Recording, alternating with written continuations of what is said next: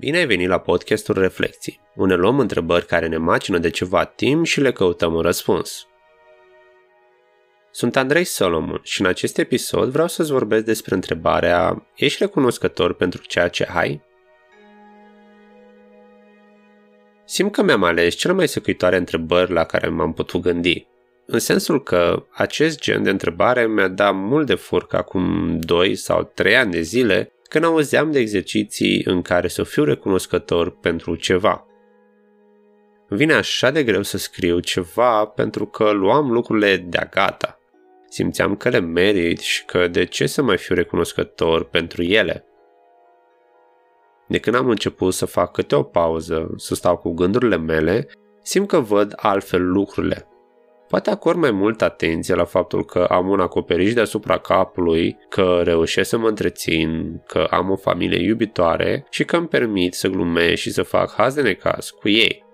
Și cât a fost de lucru pe conștientizarea asta. Mi-am propus exerciții zilnice în care să scriu dimineața și seara trei lucruri pe care să fiu recunoscător. Cea mai aiurea și frustrantă perioadă. De ce? Pentru că mă repetam aveam impresia că mereu trebuie să fie ceva nou, ceva interesant. Dar nu e chiar așa. Și să ai acel aha sau evrica sau cum vrei tu să-i spui, e horror. Să-mi dau seama că de fapt lucrurile astea mărunte, cum spuneam mai devreme, casă, mâncare, apă caldă, apă potabilă, familie, sunt aspecte importante din viață și e cale lungă când ești obișnuit să nu te concentrezi pe astfel de mărunțișuri, nu prea le vezi valoarea reală. Sunt doar lucruri triviale de zi cu zi. Ce să mai zic de a privi viața pe care o am pur și simplu, ideea de a trăi ca pe o recunoștință? Nu pricepeam. De ce? Mă uitam la videourile scurte cu Gary Vaynerchuk în care povestea despre cât de norocos suntem că ne-am născut. Eram, ce e așa de norocos la mine că m-am născut? Nu-mi place ceea ce fac, nu-mi place stilul de viață pe care l-am, nu-mi place aia și aia și aia. Cred că ai prins ideea. Și am ținut-o așa până a început să apară clicul în mintea mea. Desigur, nu a fost un moment așa aleatoriu, ci a venit prin muncă continuă. Asta înseamnă citit cărți, în special despre subiectul morții. Mi-a plăcut fascinant de mult să citesc de la Yalom, să văd perspectiva lui, și are atâtea cărți faine care abordează atâtea scenarii diverse despre modul în care percep oamenii moartea. A fost prima dată când am auzit de nihilism și mi-a plăcut umorul negru pe care îl poate introduce. Am aflat de Nietzsche și de perspectiva lui dezolantă despre moarte și în aceeași măsură despre viață. Viața nu este doar un cumul de fericire peste care dai fie că vrei sau nu. Este un proces intenționat din care îți faci singur rost de ea. Acum, în timp ce registrez, mă gândesc la o imagine ce a circulat pe internet cu două persoane în patru paneluri.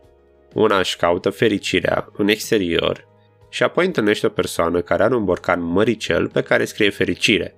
Mă întreabă unde l-a găsit. Răspunsul e comic și relevant. Mi l-am găsit uh, singur, mi-am creat fericirea. Prima dată când am văzut asta, da, a fost comic, dar am stat ocazional să mă gândesc și, desigur, involuntar, mi-am dat seama că am nevoie să-mi creez fericirea mea, să găsesc acele contexte care să îmi facă plăcere, să fie solitare și semnificative pentru mine. Și asta e iarăși greu. Nu e ca la școală când primești datele problemei și ai de găsit o soluție. Nu, nu, nu. Îți dai singur seama de datele ei și te rogi să fie soluția potrivită. Și evident, nu primești confirmarea decât după o perioadă lungă de timp. Să nu fii șocat să-ți dai seama că poate nu a fost cea mai bună soluție. Dar, acum știi că nu merită să mai faci aceleași alegeri și ai învățat ceva din asta. Mi-a fost atât de frică să greșesc și încă mi este. În aceeași măsură, dacă nu greșesc și nu-mi dau seama ce putem face mai bine, nu simt că am învățat ceva. Am altă satisfacție când îmi dau seama că de fapt se putea face altfel și poate mai ușor. Acum nu zic de încăpățânare să o ții pe a ta că e bună și corectă. Povestesc aici de a da un pic manualul de instrucțiuni la o parte și să vezi singur cum se poate face. Și acum nu recomand asta la Ansambla Mobila. Nu vreau să fac reclamă gratuită acum, bine? Și din aproape în aproape am simțit că mă apropii de partea de recunoștință. Încerc să-mi dau seama că lucrurile pe care le am acum sunt ok. Da, îmi doresc să am mai mult. În aceeași măsură nu pun o presiune extraordinar de mare pe mine ca să ajung acolo cât mai repede. Vreau să mă bucur de proces. M-am concentrat prea mult timp pe rezultate și parcă acum nu-mi prea place ce culeg. Poate ar trebui să fac un pic exercițiul de recunoștință de care ziceam la început, să văd și părțile bune. Glumesc, în viitor apropiat nu l-aș mai face, mă seacă. Dar ideea aia că trebuie să o fac e săcăitoare. Și e un efort să stau să mă gândesc pentru ce pot fi recunoscător. Chiar îmi amintesc cum căutam tot soiul de motive ca să nu o mai fac.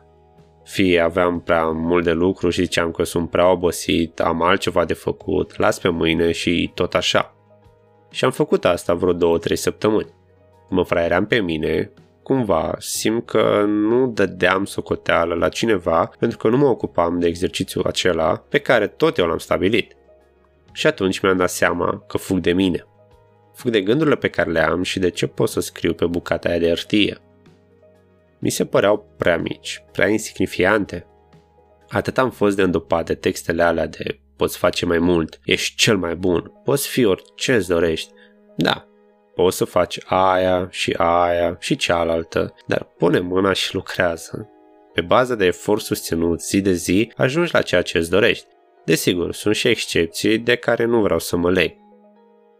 Și partea de recunoștință vine pe măsură ce faci și experimentezi lucruri noi și nefamiliare. Dar ce spun? Pot fi chiar și lucruri familiare care să devină subiect de explorare.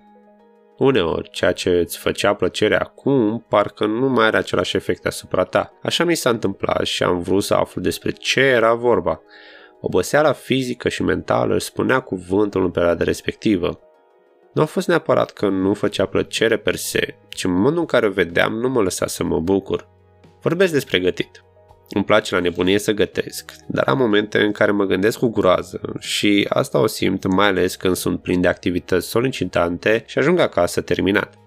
Chiar nu gătesc cu drag și spor atunci. Deloc.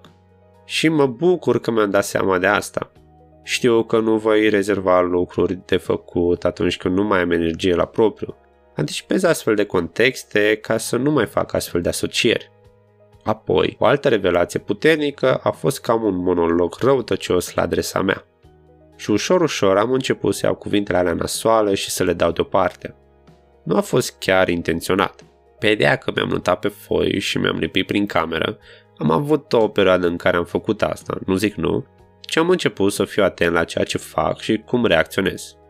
Așa, am mai redus din am spune că sunt prost, neîndemânatic și alte detalii pe care le voi păstra pentru mine. Efectele s-au observat după o perioadă bună de timp și am simțit că s-au redus treptat. A funcționat. Asta nu înseamnă că nu mai apare câte un gând când sunt foarte nervos sau supărat de la ceva, dar nu mai e la fel de des și nu mai are aceeași încărcătură pe care o simțeam acum mult timp. Iar asta mi oferă o satisfacție colosală. Îmi vine greu să spun cum se simte să reușești asta. E ca și cum aș fi scăpat de o greutate pe care am purtat-o foarte mult timp și acum corpul se simte mai ușor. Îmi place să vorbesc în metaforă în ultima vreme, așa că te rog să mă suporți. Simt că îmi vine mai ușor să-ți explic anumite aspecte pe care în alt mod mi-ar fi greu de detaliat.